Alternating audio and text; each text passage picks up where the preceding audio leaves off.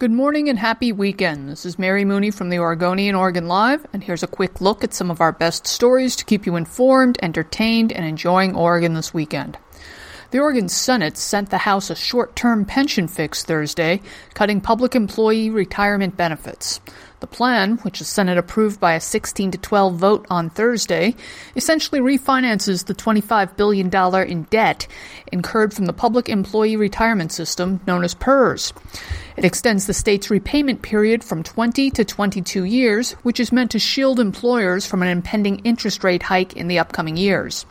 The measure also redirects two point five percent of employees' salary toward PERS. That translates to a seven to twelve percent cut to employees' secondary retirement accounts, which is like a four oh one k type plan meant to supplement the public pension. Meanwhile, in Portland, city auditors have concluded that Portland's five publicly run golf courses are essentially bankrupt. The courses are at a crossroads, a report says, and were kept solvent in twenty seventeen only through a taxpayer-funded bailout. Audits say there are multiple causes for this situation.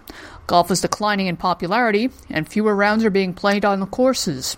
The city also employed lax contract management over the companies it hires to run the courses.